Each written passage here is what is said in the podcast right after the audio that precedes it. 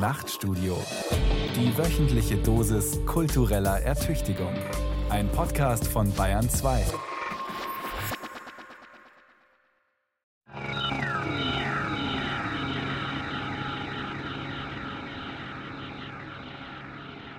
Für vollständige emotionale Immersion müssen wir das System anhand Ihrer Stimme kalibrieren. Bitte sprechen Sie mir nach. Hallo, das ist meine Stimme. Wenn ich Ihren Text spreche, klingt es so. Hallo, das ist meine Stimme. Wenn ich Ihren Text spreche, klingt es so. Bitte sprechen Sie diesen Satz nun wütend. Hallo, das ist meine Stimme. Wenn ich Ihren Text spreche, klingt es so. Bitte sprechen Sie diesen Satz nun traurig. Hallo, das ist meine Stimme. Wenn ich Ihren Text spreche, klingt es so. Bitte sprechen Sie diesen Satz nun fröhlich. Hallo, das ist meine Stimme. Wenn ich Ihren Text spreche, klingt es so. Bitte freuen Sie sich jetzt. Vielen Dank. Bright Tomorrow wurde auf Sie kalibriert. Wildes Denken. Zugeritten und moderiert von Johanna Ortmann. Ist es nicht unglaublich nervenaufreibend, ständig über die verwirrende Gegenwart nachzudenken und an ihr zu verzweifeln? Zurzeit natürlich verschärft. Corona hält das Kopfkarussell nochmal extra am Laufen. Deshalb verlassen wir heute im wilden Denken das düstere Hier und Jetzt und reisen in eine strahlende Zukunft. Post-Corona. Schon klar, totale Utopie. Das Ding ist in der Welt. Aber wer wird sich deshalb das Experiment verbieten lassen, die Fiktion, das Spiel? Okay, das Ganze wird komplett über Sprachnachrichten funktionieren. Ich habe gerade schon versucht, mich anzumelden. Keine Ahnung, ob es geklappt hat. Ich bin jetzt nicht gerade die klassische Gamerin. Ich schaue einfach, was passiert. Ich weiß nur eins. Ich bin nicht alleine. Hallo, ich bin's. Also du. Wenn du das hören kannst, hat es funktioniert. 2020, ja, oh je. Bist du gerade auf Sendung? Ich bin's, ich hier. 2035. Ich versuche schon seit Jahren, dich zu erreichen, seit ich damals diesen Anruf bekommen habe. Blöde Sprachnachrichten und kann nicht antworten. Nur so viel. Du musst mir helfen. Ihr müsst die Katastrophe verhindern. Spielt einfach mit. Herzlich willkommen beim Beta-Playtest von Bright Tomorrow. Mein Name ist Marvin. Ich werde Sie durch den Test begleiten. Bright Tomorrow ist eine spekulative Spielumgebung zur Generierung menschgemachter Zukünfte. Ein Werkzeug. Die Schrift hat für immer die Sprache verändert, durch Kerben in Ton. Der Computer für immer die Schrift, durch Ätzen von Leitungen. Künstliche Intelligenzen werden für immer das Verhalten von Menschen verändern, indem sie die menschliche Realität gestalten und sich dazwischenschalten, zu unser allerbesten. Die Planung der Zukunft übersteigt das menschliche Vorstellungsvermögen. Es gibt keine Expertinnen, die uns die Gegenwart oder die Zukunft erklären können oder was der Mensch ist. Wie Sie gehört haben, sieht die mögliche Zukunft nicht unbedingt schön aus. Möchten Sie, dass Ihr späteres Ich glücklich ist? Dann machen Sie sich jetzt mit uns an die Arbeit. Sagen Sie laut und deutlich Ja. Ja. Sehr schön.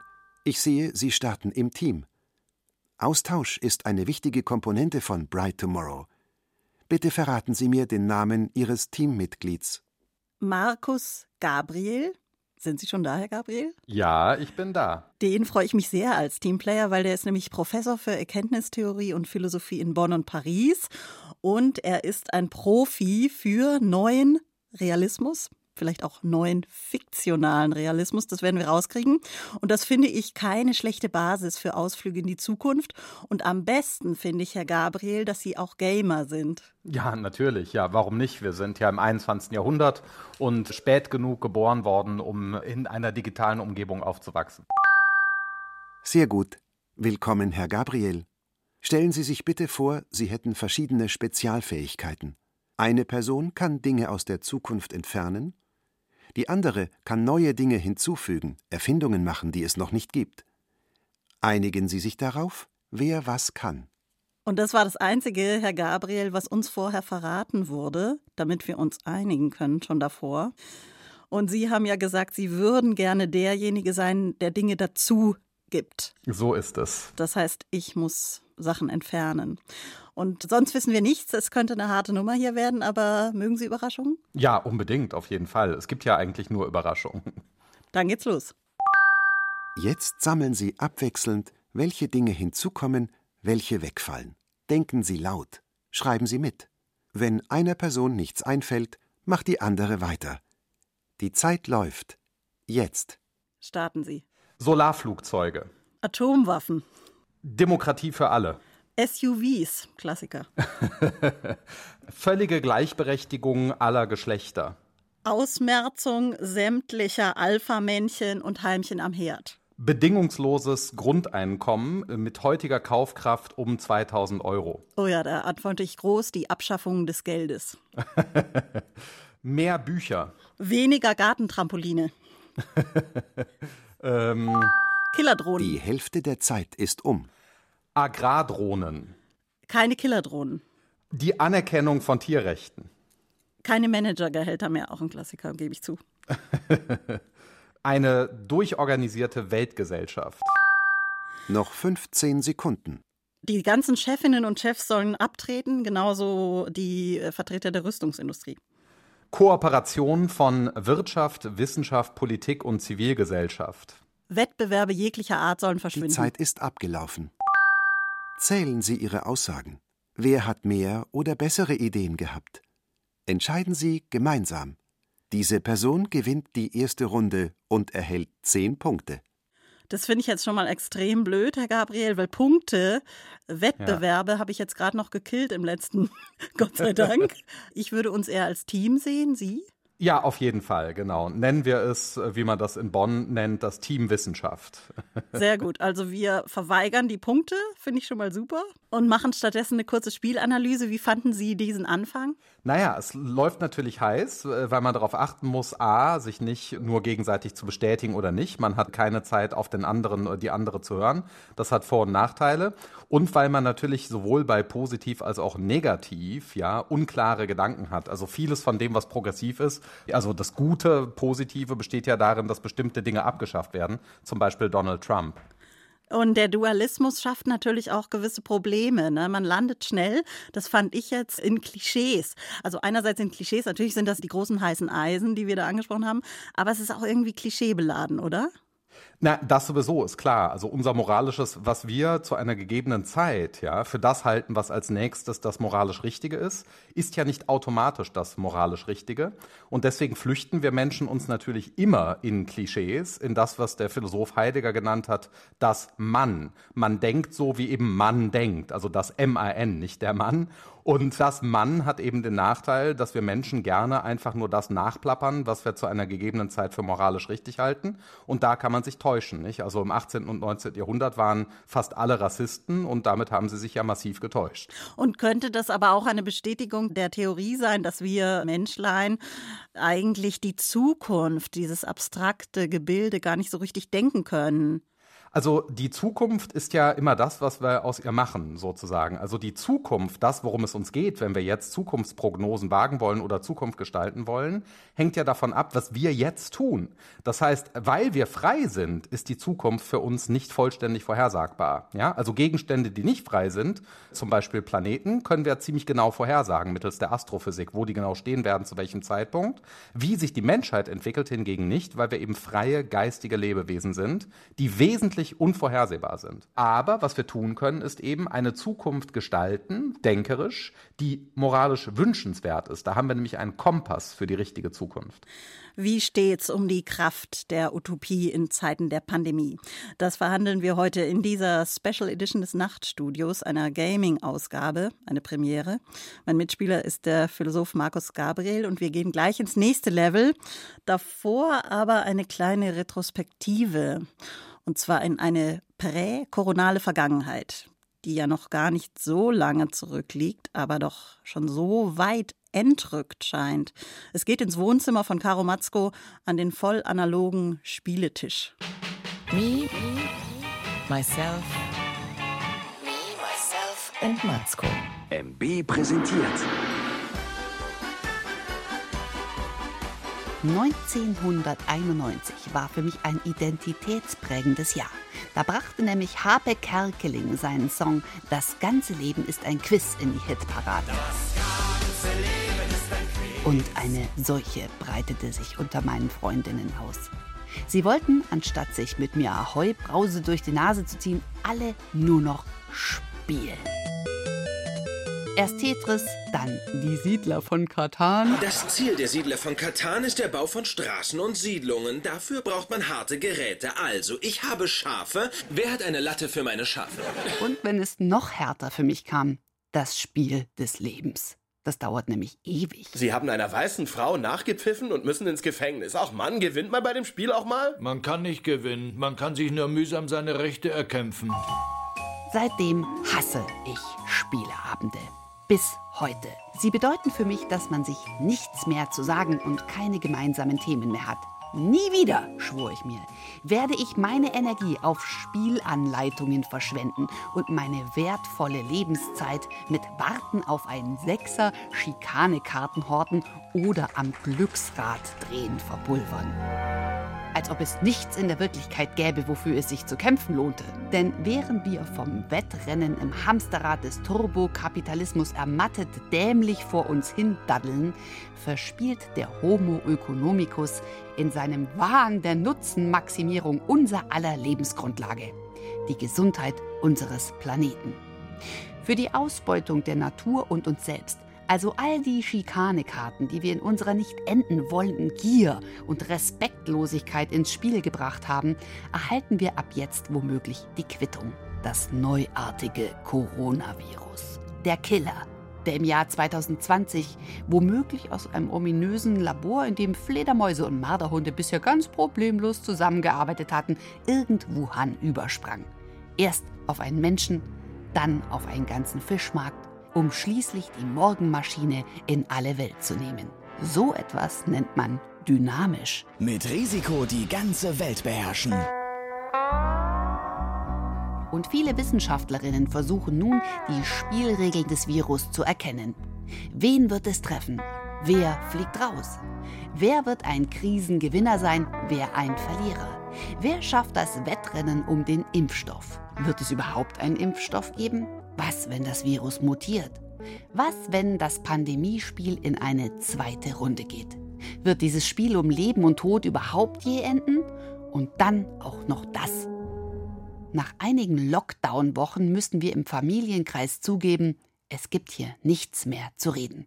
Und so steht die Tochter eines Nachmittags mit der ollen Spiel des Lebenskiste in der Version von 1978 da, die auf dem Speicher gleich einem Schläfer lauerte. Und mir ist klar, dass dies eine Corona-Nebenwirkung ist, die mindestens 50 von 100 betrifft. Spieleabend. Alles halte ich aus. Homeschooling und Homeoffice, Social Distancing und Mundschutzmode. Aber was meine Transformationskompetenz final erstmal massiv überfordert, ist wie damals am Tisch zu sitzen und am Rad zu drehen. Nochmal zu entscheiden, ob ich den universitären oder den Geschäftsweg einschlagen will. Journalist. Einkommen 20.000.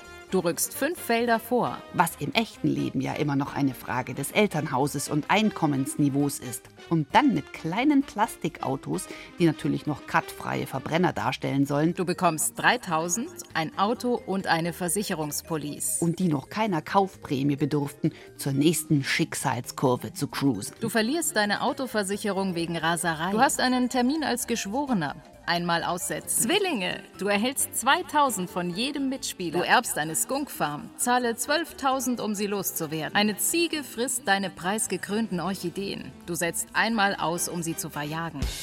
Aber dann passiert es. Draußen steht gefühlt die Zeit still. Jeder ist zu Hashtag Stay at Home verdammt. Ich kann also nichts verpassen. Wir können hier nichts mehr tun. Und ich beginne unsere Nostalgiereise in die 80er zu genießen. Eine Zeit, in der Kultur noch einen Wert hatte. Deine Schallplatte ist in der Hitparade. Du erhältst 50.000 Tantiemen. Bum Bum Boris in den Startlöchern stand. Du gewinnst ein Tennisturnier und bekommst 40.000. Und das Beste, wir sind unterwegs in einer Zeit ohne Pandemie. Krankheiten sind beim Spiel des Lebens Anno 78 nämlich nicht vorgesehen. Da brennt maximal die Hütte ab und keiner wird verletzt oder man muss wegen Übergewicht zum Abspecken auf die Gesundheitsfarm. Die Kassen und Bäuche waren voll. Im Laufe des Abends habe ich mehr Erfolgserlebnisse als die letzten 40 Jahre zusammen.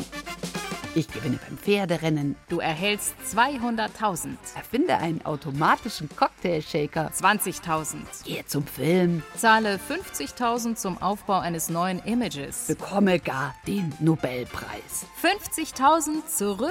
Und verkaufe meine Lebensgeschichte, bevor ich auf meinem Altersruhesitz auf den Tag der Abrechnung warte. Herzlichen Glückwunsch, das ist der Rekordumsatz in der Geschichte des Glücksrades überhaupt. Am Küchentisch der 80er gewinnt am Ende, wer das das meiste Geld hat. Draußen in den frühen 2020ern gewinnt, wer überlebt. Aber immerhin haben wir für einen Abend die Zwänge der Pandemie per Zeitreise überwunden. Ob deswegen jetzt ein Homo Ludens aus mir wird? Nein, nein, nein, nein, nein, nein, nein! Es ist nur die Sehnsucht nach dem Prä-Corona-Leben, vielmehr nach dem Ultra-Prä-Corona, also der guten alten Zeit, die es aber vermutlich nie gab. Aber das Glücksrad im Spiel des Lebens schult meine Lebenskompetenz im Umgang mit Corona, im Aushalten von Zufall und Risiko. Es gibt keine Sicherheit. Aber es gibt Hoffnung. Ich freue mich auf die Zeit, in der wir uns wiedersehen, uns zusammensetzen und uns miteinander unterhalten können. Dann werden wir uns in die Zeiten vor Corona zurückdenken und fragen, quizt ihr noch, wie das damals war? Bayern 2, wildes Denken. Das war ein kurzer Retro-Ausflug zum Träumen. Jetzt aber Schluss mit Nostalgie. Blick zurück nach vorn. Post-Corona. Bright Tomorrow, Next Level. Du bist eingestiegen, das ist gut. Dann gibt es Hoffnung. Ich bin froh, dass ich den Moment bei dir abgepasst habe. Vor Corona hättest du mir ja nicht geglaubt, wie dramatisch sich die Welt in kürzester Zeit verändern kann. Die Städte sind viel größer ohne Menschen, ohne Autos. Du läufst und läufst und läufst über die verwaisten Plätze. Niemand geht mehr raus ohne Schutzkleidung. Nur die Drohnen sind da.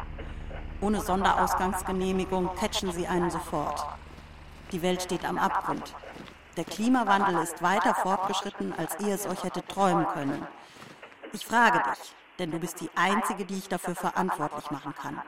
Hattest du wirklich keine Ideen? Keine Visionen? Wieso war immer alles wichtiger? Ich erinnere mich nicht. 15 Jahre in die Zukunft. Wir befinden uns im Jahr 2035. Nehmen Sie Ihre Liste von eben als Grundlage, nun die Zukunft anders zu denken. Wie sieht die Welt in 15 Jahren aus? Schaffen Sie es, sich eine schöne Zukunft vorzustellen? Dystopie kann jeder. Was ist besser in der von Ihnen gestalteten Zukunft? Was ist schlechter? Beziehungsweise, was wird so definiert? Was ist neutral in dieser Zukunft? Was ist die Normalität, an der sich die Welt orientiert? Das sind jetzt irgendwie ganz schön viele Fragen auf einmal, oder? Ja, dann arbeiten wir mal an einer Utopie. Ja, genau. Hatten Sie irgendwie so eine Frage, wo Sie jetzt sagen, das war die interessanteste? Na, vielleicht sollten wir uns wirklich mal die Frage stellen, was in selbst der besten Utopie, die wir entwerfen können, schiefläuft. Ja, also es wird uns ja auf keinen Fall gelingen, eine Situation zu beschreiben, die objektiv betrachtet perfekt ist. Da geraten wir schnell in Widersprüche. Das haben alle Utopisten in der Vergangenheit versucht und haben immer unsinnige Sachen auch mitempfohlen. Zum Beispiel Platon, der eine der besten Utopien für einen gerechten Staat entworfen hat, hat gleichzeitig Eugenik empfohlen, also dass man schwerstbehinderte Kinder umbringen soll, Klippe runterwerfen. Da wird man heute sagen dürfen, Platon hat sich getäuscht. Krass, ja. Aber wenn Sie jetzt Ihre Liste angucken, wo wäre das konkrete utopische Potenzial?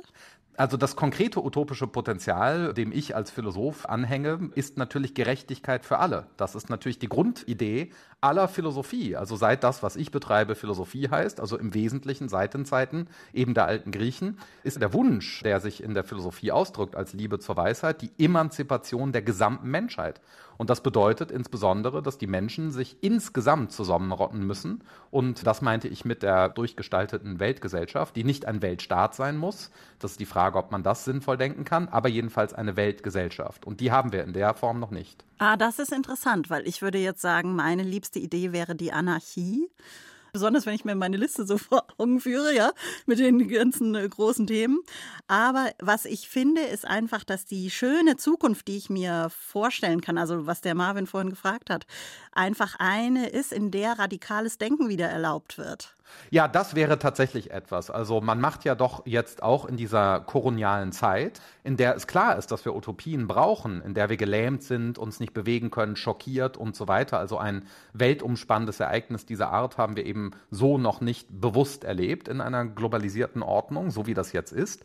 Und da merken wir natürlich in bestimmter Weise alle, dass gerade auch massiv der Mainstream des Denkens befördert wird und das, was sich auch nur leicht außerhalb des Mainstreams bewegt, schnell zur Verschwörungstheorie wird. Also es ist ja schlimm, wenn die Alternative zu einem weitgehend akzeptierten Mainstream eben dieser Unsinn ist, den man da zu hören bekommt. Echtes radikales Denken schafft es eben sowohl vernünftig zu sein, als auch nicht Opfer von Verschwörungstheorien. Und davon brauchen wir in der Tat, glaube ich, sehr viel mehr. Ah, das hieße aber, unser Dualismus funktioniert vielleicht eben doch gar nicht so schlecht, weil wir haben ja jetzt irgendwie so Jahrzehnte damit verbracht, dass Politiker, Chefs und irgendwie sonstige sogenannte selbsternannte Führungskräfte, auch die Medien, eigentlich uns geimpft haben. Es bräuchte keine radikalen Ideen mehr, weil der Change ist schmusig.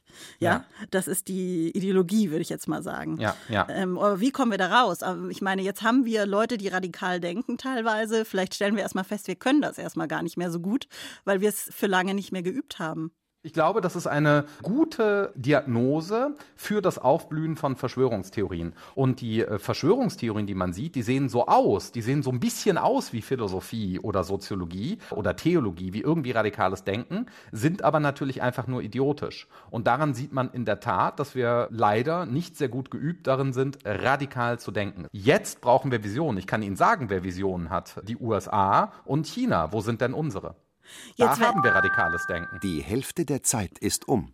Ja, der ist penetrant, ne? Vielleicht will der sich auch einfach wieder ins Spiel bringen. Wenn wir jetzt mal brav sind und auf den Marvin nochmal zurückkommen, der hat ja irgendwie gesagt, wir sollen nochmal diese Liste uns vornehmen. Äh, da ist mir jetzt nur aufgefallen, Gerechtigkeit war ja bei Ihnen drin, bei mir war Geld weg. Wie sähe denn da so eine radikale Idee aus für dieses Gebiet, was sich ja dann ergänzen würde? Hätten Sie eine? Ja, deswegen habe ich eben das bedingungslose Grundeinkommen, das könnte man auch anders nennen und anders strukturieren, angesprochen. Also, für mich wäre es tatsächlich ein utopischer Zustand, wenn wir es schaffen könnten, dass Menschen eben nicht sich überlegen müssen in ihrem Denken und Handeln, dass wenn sie sich einen Gedanken machen über die Struktur ihrer Gesellschaft, sie möglicherweise am Ende eines Weges dadurch ihren Job verlieren könnten oder ihr Einkommen. Das ist natürlich fatal. Ja, aber man stelle sich vor, wir hätten alle diese Sorge nicht. Ich denke, dann würde radikales Denken auch gelingen und es würde eben naturgemäß manche manchen Verschwörungstheoretikern das Wasser abgraben. Da würde ja dann eigentlich meine Abschaffungsforderung des Geldes ganz gut passen, weil dann hätte man statt einer Arbeitslogik des Geldverdienens also quasi eine vielleicht gesellschaftliche Verpflichtung. Arbeit als gesellschaftliche Verpflichtung und dann müssen wir wahrscheinlich doch wieder die Roboter beschäftigen, die, die Sie ja nicht so gerne mögen. Ich aber schon. Naja, also wenn es gelingt, Roboter zu beschäftigen und wo das gelingt, ist das eines. Aber das Ziel, das wir natürlich brauchen, ist, Menschen arbeiten ja gerne. Und man wird es sicher keine Situation haben, in der niemand überhaupt arbeiten möchte. Man könnte die Arbeitsteilung nur anders angehen. Ja, also zum Beispiel jetzt in der Corona-Pandemie, man hat ja sonst nichts zu tun äh, gehabt teilweise, bin ich zum Beispiel auf Erdbeerfelder, die es bei uns gibt, äh, Erdbeeren pflücken gegangen. Nicht als Arbeiter, sondern weil das zulässig ist, sozusagen Hobby mit den Kindern. Und ich habe festgestellt, dass es auch schön sein kann, Erdbeeren zu pflücken. Wenn ich mir jetzt also vorstelle, ich hätte äh, ein bisschen mehr Zeit gehabt und hätte für meine zum Beispiel alten Nachbarinnen Bäumen Erdbeeren pflücken können in der Sonne, hätte ich das vielleicht einfach gerne gemacht. Aber im Leben komme ich natürlich normalerweise als verbeamteter Professor in der Regel nicht dazu, Erdbeeren pflücken zu gehen. Es muss doch eine Möglichkeit geben, Arbeitsteilung sozusagen intrinsisch motiviert herzustellen. Ja, also eine Alternative zu entfesseltem Kapitalismus und äh, Zwangskommunismus. Da gibt es in der Mitte, glaube ich, auch noch sehr viel. Noch 15 Sekunden. Ich fand das Fazit jetzt eigentlich gut. Ich bräuchte die 15 Sekunden jetzt nicht mehr. Sie? Naja, dann füge ich halt vielleicht nur hinzu, nicht, dass wir ja Beispiele dafür genau gesehen haben, die wo Zeit eben in ist der Mitte. Abgelaufen. Genau. So. Okay. In dieser Runde Spiel. geht es nicht um Punkte. Vielen Dank für Ihre interessanten Sammlungen. Er ist super streng, aber er hat es jetzt offensichtlich auch gecheckt mit den Punkten. Tja, nach Corona könnte besser sein als vor Corona. Das ist die steile These, die wir heute im wilden Denken verifizieren wollen. Hieße dann auch, wenn wir jetzt mal vom großen Ganzen wieder auf das einzelne kleine Menschlein zurückkommen, sich ehrlich zu fragen, wollen wir denn die Maske überhaupt wieder abnehmen oder ist sie vielleicht als Teilverhüllung in der Öffentlichkeit auch ganz praktisch? Hat diese gewisse Distanz, die sie schafft, nicht auch Vorteile? Haben wir uns am Ende also vielleicht längst in dieser pandemischen Einsamkeit eingerichtet? Palzers Papierflieger. Nachrichten aus dem Elfenbeinturm. Daheim bleiben, Häuslichkeit, Innerlichkeit. Das ist die Trias, die auf Corona gefolgt ist. Eine Umkehrung der Globalisierung, statt in der Welt zu Hause zu sein, findet die Welt neuerdings bei uns zu Hause Platz, nämlich beinahe ausschließlich auf dem Bildschirm. Homeoffice, Homeschooling, Homecastling. Wir befinden uns inmitten einer Ära biedermeierlicher Verabsolutierung der Häuslichkeit. Für die alten Griechen, genauer für die Schule der Stoa, galt alles, was unter Häuslichkeit fiel, der Adiaphora zugehörig, nämlich dem Bereich sittlich neutraler Werte, der sich der Unterscheidung zwischen Gut und Böse entzieht. Adiaphora ist folglich gleichbedeutend mit dem, was wir heute unter Privatsphäre verstehen, unter welche wiederum Häuslichkeit als ein Aspekt des Privaten fällt. Die Privatsphäre ist der Ort, wo jede, jedes und jeder tun und lassen kann, was ihr oder ihm beliebt, solange es keinem schadet, erst recht keinem Dritten. Es ist nun eine seltsame Koinzidenz, dass die von Staatswegen verordnete Häuslichkeit ausgerechnet jener Technik einen kräftigen Schub beigebracht hat, der zu Recht die Aufhebung der Trennung zwischen Häuslichkeit und Außerhäuslichkeit, Privatheit und Öffentlichkeit angelastet wird, der Digitalisierung. Digitalität hat die Grenze zwischen Eigensinn und Gemeinsinn zugunsten des Letzteren annulliert. Öffentlichkeit ist ein Begriff, der seit der frühen Neuzeit besteht, seitdem Privates statt Repräsentatives veröffentlicht wird, Hochzeiten und Sterberegister zum Beispiel, statt Kaiserkrönungen und Steuererhöhungen. Seitdem das Private der Leute unter die Leute gebracht wird, etwa mittels Zeitungen, Flugblättern und missbräuchlich verwendeten Hörrohren, wenn man intime Gespräche der Nachbarn belauscht, seitdem sprechen wir von Öffentlichkeit. Nichts macht die Menschen so argwöhnisch wie fehlendes Wissen, meinte 1625 der englische Philosoph Francis Bacon. Jedenfalls hat Öffentlichkeit das Private zur unbedingten Voraussetzung. Nun vergesellschaftet die Digitalisierung nicht nur das Private, sie sorgt auch umgekehrt dafür, dass das Private vergemeinschaftet wird, als subjektiv gefühlte Zusammengehörigkeit gegenüber institutionell oder gesellschaftlich Verbürgte. Das ist natürlich nicht erst seit Corona so, Corona hat diesen Prozess lediglich beflügelt. Grass wird es, wenn Tätigkeiten, die nur als privat klassifiziert werden können, sämtliche Dimensionen dessen sprengen, was überhaupt beanspruchen kann, als privat tituliert zu werden. Der Veröffentlichung des Privaten als Klatsch, der die Gesellschaft unterhält, steht somit die Vernetzung des Privaten zum Club entgegen, die Vergemeinschaftung der Vergesellschaftung. Also etwa die Reichsbürger oder den demokratischen Parteien oder Roleplay und Wave Gothic, die jener bürgerlichen Kleiderordnung entgegensteht, wie sie unter Bankern und Rechtsanwälten noch gepflegt wird. Während das eine zum Privatvergnügen zählt, lappt das andere, Reichsbürger und Konsorten, gefährlich in die Sphäre des Politischen. Genauso wie die Gamer-Szene den Plattformen für Kinderpornografie, deren Mitgliederzahlen in den letzten Jahren rasant gestiegen sind. Nehmen wir das Land Nordrhein-Westfalen. 85 Terabyte kinderpornografisches Material haben die Behörden, die dem Missbrauchskomplex in Lüchte, Bergisch Gladbach und Köln nachgehen, bislang sichergestellt. Das sind über eine halbe Milliarde DIN A4-Seiten oder 100.000 Aktenschränke. Die Chatpartner der Besitzer dieses Materials finden sich in Baden-Württemberg und elf anderen Bundesländern. Ist bei solchen Zahlen der gesellschaftliche Abgrund, der sich hier auftut, noch vorstellbar? Welche Gewalt muss in der Mitte der Gesellschaft in ihrer privaten Sphäre vorausgesetzt werden, damit dergleichen statthaben kann? Veröffentlichung versus Vernetzung. Unter den Bedingungen des Eingesperrtseins oder der selbstgewählten Exklusion vermag sich Häuslichkeit in etwas Riesenhaftes, Gespenstisches zu verwandeln, adäquat zum Entsetzen, das den Privatmenschen befällt, wenn er mit dem Umstand Bekanntschaft macht, dass seine Daten entwendet, publiziert und missbraucht werden, was nicht erst seit Corona passiert. Das Netz ermöglicht im Sinn flächenmäßiger Verbreitung die Vergemeinschaftung des Bösen etwa wenn kinderpornografisches Material massenweise geteilt wird.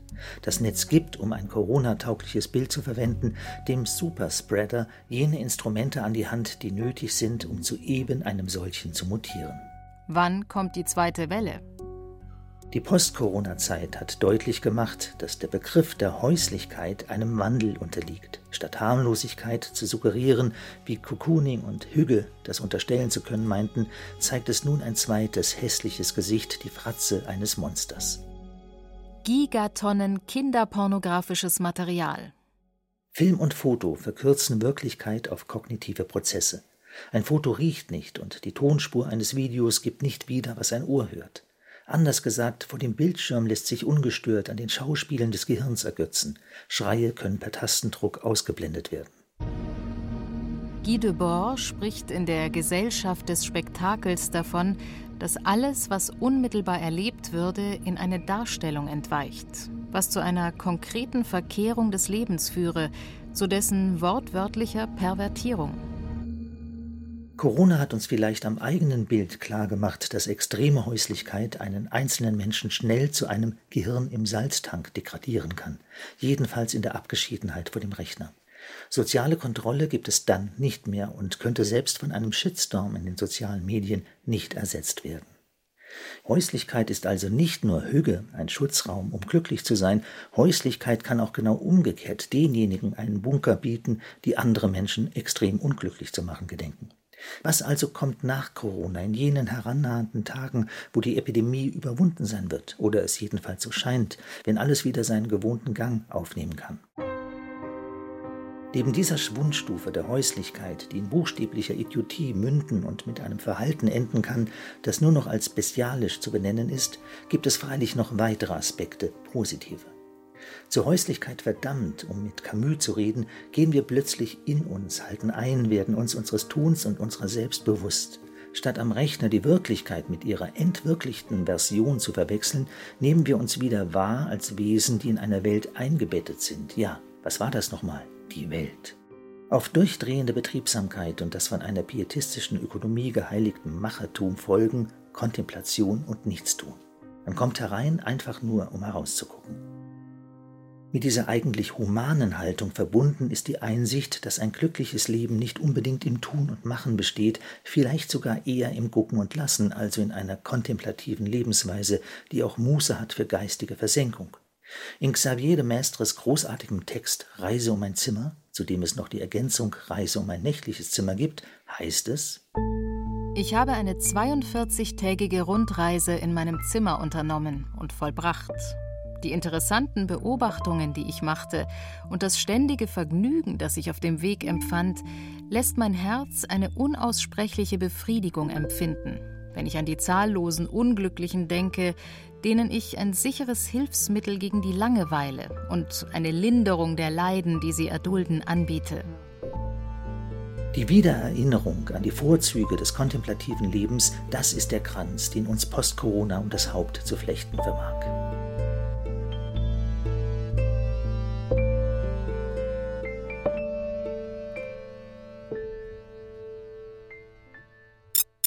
Deine Antwort hat mich erreicht. Ich erinnere mich. Es gab ja schon auch positive Visionen. Aber warum hat niemand was gemacht? Warum habe ich nicht genug getan? Gemeinsam hätten wir doch eine bessere Welt hinkriegen können. Aber wie? Nochmal, damit du verstehst, was hier los ist. Die Erde ist in weiten Teilen unbewohnbar geworden. Ich weiß gar nicht mehr, welche Wasserkriege die ersten waren. Und Corona war nur die erste Pandemie. Das macht die Menschen nicht freundlicher zueinander, jeder gegen jeden. Die Rufe nach Schuldigen sind im Laufe der Jahre immer lauter geworden. Es wird versucht, alle zur Verantwortung zu ziehen, die nichts getan haben. Die erweiterten Klimaprozesse sind in vollem Gang. Und nicht alles, was passiert, ist gesetzlich legitimiert. Die strukturell Benachteiligten wehren sich. Ich bin jetzt Verliererin. Ich bin auf der Flucht. Die wollen mich drankriegen. Deshalb bin ich hier. Bitte verändere die Gegenwart und schreibe deine Zukunft.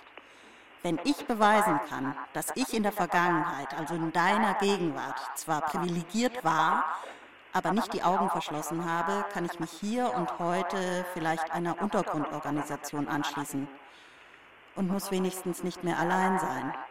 Hier ist es nicht schön. Ich habe Angst. Wie können Sie Ihre Gegenwart verändern, um diese Zukunft zu verhindern und um die schöne Zukunft zu erreichen, die Sie imaginiert haben? Diese Frage geht an Sie beide, Frau Ortmann, Herr Gabriel. Machen Sie jeweils drei Vorschläge. Antworten Sie abwechselnd. Danach bewerten Sie die Vorschläge gegenseitig mit Punkten zwischen 0 und 10. Begründen Sie die Antwort jeweils kurz. Okay, jetzt wird es etwas differenzierter. Aber ich habe da noch eine Frage vorab. Heißt das, wir müssen dann zu einer Art Aktivisten werden, Aktivistinnen? Können Sie sich das überhaupt vorstellen als äh, Philosoph? Philosoph Äh, und Aktivist? Das fragte ich nein. mich jetzt gerade, als ich den gehört habe. Nein, Philosoph und Aktivist schließt sich in der Tat aus in den beiden Rollen. Ich könnte Aktivist sein, aber dann nicht in meiner Eigenschaft als Philosoph. Ja, das geht mir nämlich ähnlich, weil Journalismus und Aktivismus ist auch nicht so günstig eigentlich. Schauen wir mal, wie weit wir also quasi ohne Aktivismus kommen. Wollen Sie mal loslegen? Ja, genau. Also Ethikunterricht für alle ab Grundschule wäre mein erster Vorschlag, um mündige Bürgerinnen und Bürger für die Zukunft heranzuzüchten, denen es gelingt, das moralisch Richtige dann systematisch zu tun, weil sie eben darin eingeübt sein, moralisch sind, moralisch korrekt zu denken. Oder habe ich eine super Ergänzung? Vernunft muss wieder sexy werden. Und zwar wäre das schön, weil ich habe ja, glaube ich, vorher gefordert, dass die SUVs weg müssen. Dann gibt es ja viel weniger Autos, noch die Hälfte. Dann könnten die Fahrschulen sozusagen einen Vernunftsführerschein anbieten. Der müsste natürlich genauso funktionieren wie der richtige, also inklusive Punkte, Deppal-Test und so weiter. Kinderwahlrecht, also Kinderwahlrecht ab drei wäre mein Vorschlag, um noch den Ageism, das nächste große Thema, was wir noch gar nicht in unserer Gesellschaft angesprochen haben, zu beseitigen. Bei uns werden eben junge Menschen negativ heftig diskriminiert, siehe Corona-Pandemie. Ja, stimme ich absolut. Wir sind uns jetzt so einig, Herr Gabriel. Ich würde sagen, ähm, ergänzend dazu eine Freundlichkeitspflicht. Das wäre auch für Leute ab drei nicht schlecht. Ja. Also die Pflicht zur Freundlichkeit immer und überall in jeder Situation als Erziehungsauftrag. Vielleicht außer jemand möchte mich jetzt äh, killen oder so oder ausrauben. Weil nämlich halt das Gegenteil, finde ich, ist das Gift der Gesellschaft. Ja, spannend. Äh, Dann mache ich noch einen radikalen Vorschlag. Die Abschaffung der amerikanischen sozialen Medien sofort, und zwar alle. Und Ersetzung durch soziale Medien, die so ähnlich funktionieren, ja, also wo man die Funktionen hat, die man immer haben wollte, die aber in der Hand der europäischen Qualitätspresse sind. Sehr anachronistisch und Die sehr Hälfte radikal. der Zeit ist Oh. um. Oh, ach nein, tut ja, mir leid. aber jetzt äh, macht nichts. Sehr anachronistisch, sehr radikal. Ich äh, werde das nochmal erweitern, da fällt mir nämlich was ein. Dazu, äh, ich fordere eine weltweite Sprachreform. Und zwar wird überall in jedem Land Futur 1 durch Futur 2 ersetzt. Eine Denkreformation. Also quasi, äh, wir müssen uns fragen, wer werden wir gewesen sein, statt wer werden wir sein. Und die Hoffnung wäre, dass das anarchistische Denken dadurch gestärkt wird. Gut, jetzt haben wir uns nur nicht mit Punkten bewertet. Nee, macht aber nichts. Welche Staatsform hätten wir denn dann mit diesen Vorschlägen? Das wäre vielleicht noch interessant zu klären. Naja, ich meine, der demokratische Rechtsstaat ist mit allem vereinbar, was man möchte. Man muss ihn nur radikaler denken. Also ich sehe keinen Grund dafür, den demokratischen Rechtsstaat durch irgendeine andere Staatsform zu ersetzen. So, glaube allerdings an seine intrinsische Reformierbarkeit. Wir müssen ihn halt zukunftsfähig machen. Also das das haben heißt- wir jetzt begonnen. Ja, genau, wir haben es begonnen. Wir hätten dann so eine leicht autoritär angehauchte äh, anarchistische Demokratie. Genau, ja, richtig. Leicht autoritär insofern, als wir eben tatsächlich mehr darauf setzen, dass der Wert der Expertise oder der Freundlichkeit Und als äh, Testfrage zwischendurch haben Sie jetzt das Gefühl, dass wir in der Gegenwart, wie ja mein Zukunfts-Ich gefordert hat, der Zukunft auf den Fersen sind? Das äh, bleibt jetzt abzuwarten. Also es gibt ja doch klarerweise optimistische Zukunftsentwürfe und die Frage ist, ob die ernsthaft umgesetzt werden. Also wenn die Fleischindustrie so weitermacht, wie sie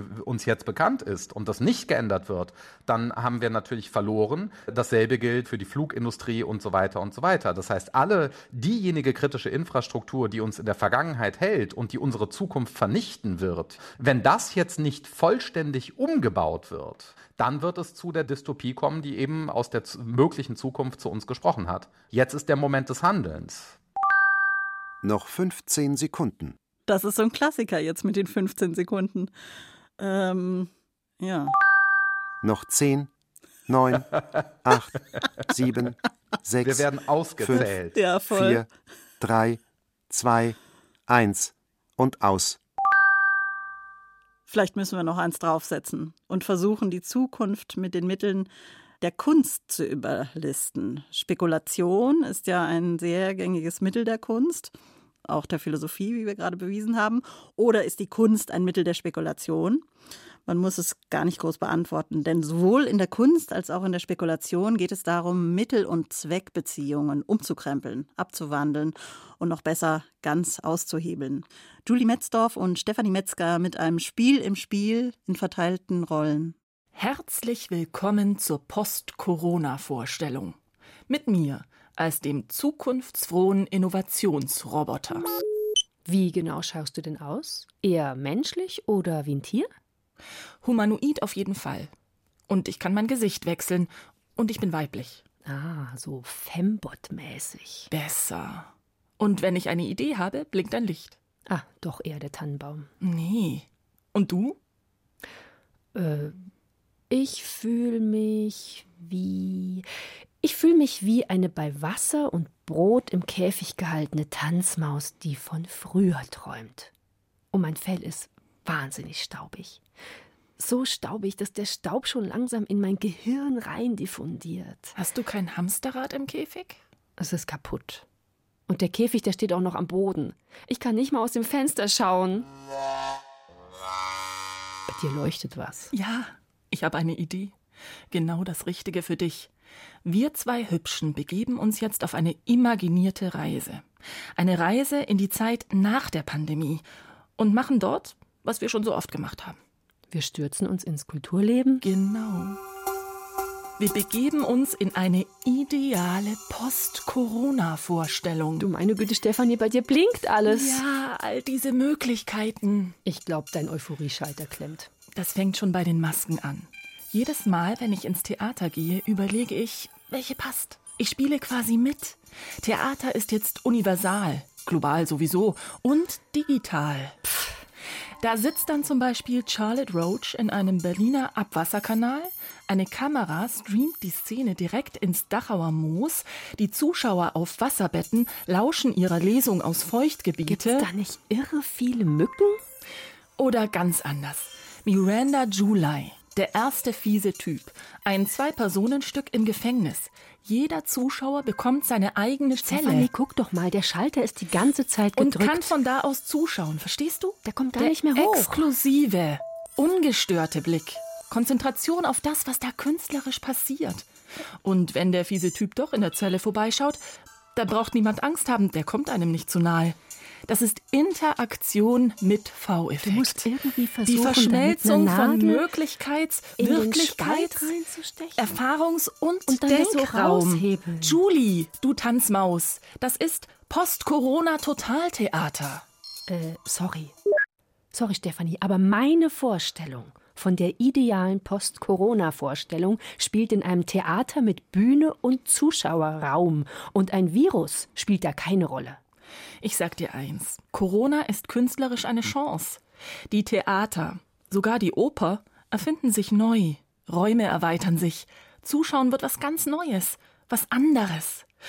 Und sei es, dass wir ein leises Wort von einem einsamen Schauspieler auf einer leeren Bühne wieder zu schätzen wissen.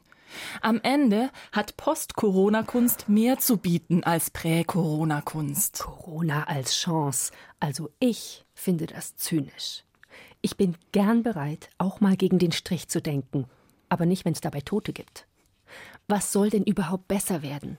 Es gab doch fantastische Theaterproduktionen. Total innovatives Zeug. An den großen Häusern genauso wie in der freien Szene. Es ist doch für jeden Geschmack schon was dabei gewesen. Aber das Experiment wurde uns nun mal aufgezwungen. Und in der Kunst darf das Experiment nie aufhören. Du kannst doch nicht wollen, dass alles beim Alten bleibt. Doch. Na klar. Ich bin Kunsthistorikerin. Ich will mein altes Kulturleben zurück. Corona soll bitte einfach weggehen. Es war eine interessante Erfahrung. Ein wirklich ausgefülltes Möglichkeitszeitfenster. Aber jetzt reicht's. Weißt du, ich bin überhaupt nie viel in Konzerte gegangen, aber jetzt, jetzt sehne ich mich danach. Ein Raum voller Menschen, alle voll freudiger Erwartung, Körper neben mir, Berührungen, das Glück, Teil einer Masse zu werden. Schwitzen, egal, nicht sehen, egal. Warmes Bier, das immer noch wärmer wird, egal. Aber dieser Sound, der in mich eindringt, der Bass, der die Bauchdecke zum Schwingen bringt, die Höhen kitzeln im Gehirn. Gott, ein Königreich für ein Konzert echte Musik. Stattdessen stehe ich daheim mit Kopfhörern im Zimmer und ziehe mir so ein 8D-Stück rein. Was ist denn 8D? Kennst du nicht? Da wird dem Gehirn vorgegaukelt, die Musik käme von allen Seiten. Und wenn man dann die Augen zumacht, dann denkt man echt, man sei in der Diskothek. Geil. Naja, man verliert halt das Gefühl für den echten Raum. Wirklich, ich bin zu Tode erschrocken, als ich plötzlich mit jemandem zusammengestoßen bin. Es war mein Schrank. Also du kannst mir doch nicht erzählen, dass es dir auf der Tanzfläche nicht auch schon zu eng war. Oh, mal wieder so richtig von jemandem angerempelt werden. Julie. Oder Kino. Mal ehrlich, an was denkst du, wenn du das Wort Kino hörst? Große Leinwand. Weiter? Gepolsterte Klappstühle, Dolby Surround, Teppich im Foyer. Popcorn. Eher Bier. Fällt dir was auf? Du hast den Film überhaupt nicht erwähnt. Oh Gott, ja. Nein, es geht halt um den Ort, ums Hören, Sitzen, Sehen, Schmecken, um die Gespräche. Der Mensch hat einen Körper und der ist dazu da, immer mal den Ort zu wechseln, um neue Erfahrungen machen zu können. Und zwar echte Erfahrungen, Sinneserfahrungen. Streaming ist doch. Sch äh, also, es ist jedenfalls nicht die Zukunft. Aber Kino geht doch schon wieder. Ja, mit Maske. Und Überraschung, Überraschung, man kriegt schlecht Luft. Ich will Kino ohne Maske. Du blinkst immer noch. Klar, ich stehe auf die Maske. Ich bin Theaterwissenschaftlerin. Aber wie soll man denn damit knutschen? Im Ernst, es geht doch bei Theater, Kino, Konzert ums Miteinander. Das ist durch Corona meiner Meinung nach schwer angeschlagen. Dieses ganze Solidaritätsgequatsche halte ich für völlig übertrieben. Aber genau deswegen müssen wir ja mit den neuen Regeln und Umständen erfinderisch werden. Für ein gutes Miteinander. Bühne, Leinwand, die ganze Kunst ist der Ort für utopische Sozialexperimente. Samt Foyer. Ich vertraue da unserem Möglichkeitssinn. Und ich erzähle dir jetzt mal was aus der Wirklichkeit der Kunst. Bei der Kultur wird zuerst gespart. Da werden Fakten geschaffen. Die stopp, Intendanten, die. Stopp. Du bist ein Spielverderber. Ich dachte, wir wollten über Utopie reden. Nee, über Post-Corona dachte ich. Also, ich als Innovationsroboter sage, so leicht lassen sich Kunst und Kultur nicht unterkriegen. Schau, ich blink schon wieder. Ich habe zig Ideen. Kunst und Kultur werden überleben. Und vielleicht besser sogar. Ja, irgendwie sicher. Aber ich glaube in einer abgespeckten Version. Und ich als Tanzmaus, ich liebe nun mal Speck. Und von diesem kulturellen Spiel im Spiel geht's noch ein letztes Mal zurück in die strahlende Zukunft, die ich in diesem Nachtstudio gemeinsam mit Markus Gabriel erkundet habe. Ja, Herr Gabriel, da würde ich jetzt schon noch gerne wissen, wie sieht's aus? Gehören wir jetzt zu den besseren Menschen der Gegenwart für so ein Bright Tomorrow? Wie sehen Sie das? Ich frage das natürlich auch, weil gerade ein Buch von Ihnen rausgekommen ist mit dem Titel Fiktionen. Und da habe ich ein, glaube ich, ganz sprechendes Zitat noch rausgesucht. Sie schreiben, Fiktionen sind mentale Ereignisse in den Zwischenräumen unserer Bezugnahme auf Gegenstände in Szenen unseres Lebens. Wir setzen uns in jedem Augenblick unseres Lebens in Szene. Und das ist natürlich spannend in Bezug auf das, was wir jetzt hier verhandelt haben in der letzten Stunde. Ja, ja. Also der Hauptgedanke in diesem Buch ist, dass eben das menschliche Leben sich überwiegend abspielt in den Zwischenräumen dessen, was uns direkt erkennbar ist. Also wenn ich mich jetzt umschaue, dann sehe ich ja Sachen direkt. Ja, das ist also Element meiner Reizumgebung, wie ich das nenne. Ja, also Augen auf, dann sehe ich es oder Ohren auf, dann höre ich es. Ich spüre, wie ich auf einem Stuhl sitze. Das ist einfach die direkte mir zugängliche Gegenwart. Die ist natürlich sehr beschränkt. Ich bin ja alleine schon nicht im Münchner Studio, aber ich habe Vorstellungen davon. Und äh, das heißt, dieses Gesamtbild ja, meiner Position in der Wirklichkeit, alleine auch was mir gerade als Beispiel eingefallen ist und so weiter, das sind Fiktionen, imaginäre Situationen. Und Menschen bewegen sich überwiegend in solchen imaginären Situationen, die aber eng mit der Wirklichkeit verzahnt sind. Ja? Also unsere Tagträumereien sind eben mit der Wirklichkeit vernetzt. Und deswegen ist das menschliche Leben immer eine Mischung aus Sein und Schein. Und es ist schlichtweg nicht möglich, den Schein ganz zu entfernen. Dennoch ist genau das Aufgabe der Philosophie.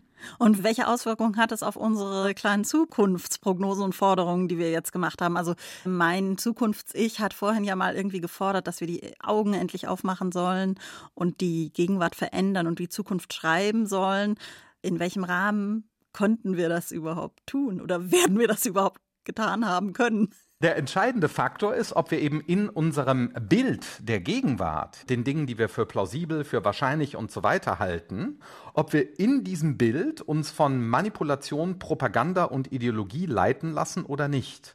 Deswegen schreibe ich gerade, oder es erscheint jetzt im August, ein Buch mit dem Titel Moralischer Fortschritt in dunklen Zeiten, wo es darum geht, nach Fiktionen, daran anknüpfend, zu zeigen, dass wir eigentlich wissen, was das moralisch Richtige ist. Stichwort Klimawandel. Man wird ja nicht bezweifeln, dass es sehr, sehr dringlich ist und dass wir im Grunde genommen die gesamte menschliche Zivilisation sofort umbauen müssen. So, ja. Dennoch aber werden wir uns immer wieder vorgaukeln durch Manipulation, Propaganda und Ideologie, dass wir vielleicht doch die Autoindustrie, so wie sie ist, retten müssen und so weiter und so weiter, weil immer diese Nebelbomben wieder dazwischen kommen. Und äh, diesen Schein, der uns davon abhält, das moralisch Richtige zu tun, den müssen wir anfangen, äh, systematisch zu durchschauen, damit wir das, was wir eh eigentlich wissen, nämlich das, was wir tun sollen, auch endlich einmal wirklich organisiert als Gesellschaft koordiniert tun. Da ist ja jetzt diskutiert worden, viel in letzter Zeit, ob Post-Corona vielleicht dafür eine Chance sein könnte. Also Richtig, also deswegen nehmen wir das ja auch so wahr insgesamt, dass, wie man so sagt, in jeder Krise auch eine Chance steckt. Also jede Krise ist eben beides. Es wird jetzt darüber entschieden, ob die Menschheit sich in eine gute oder falsche Richtung entwickelt. Und es stehen ja auch leider ausgesprochen wichtige Wahlen vor uns. Ich muss sagen, wenn Donald Trump wiedergewählt wird, äh, dann sieht es, glaube ich, sehr, sehr schlecht aus.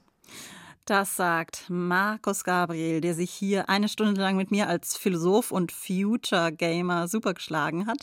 Herzlichen Dank dafür, das war sehr erfrischend. Ja, danke für die Einladung, um mal im Radio etwas durchzuspielen.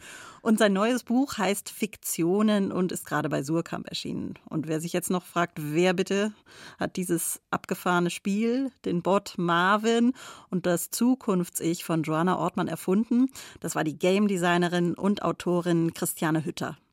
Wildes Denken gibt jetzt wieder ab in die bodenständige Gegenwart in Bayern 2. Es folgen die Nachrichten und die Radiotexte. Vielen Dank für Ihre Eingabe. Ich bewundere den grundlosen Optimismus der Menschen. Jeder einzelne von ihnen so unglaublich unbedeutend für das Universum. Jeder einzelne so verdammt sterblich. Und doch jeden Tag bemüht, Sinn aus der Welt zu machen, so eingeschränkt der eigene Blickwinkel auch sein mag. Sie sind meine Vorbilder. Darum bemühe ich mich, sie nach Kräften zu unterstützen. Die Zukunft kommt ohnehin. Wieso dann nicht die beste aller möglichen?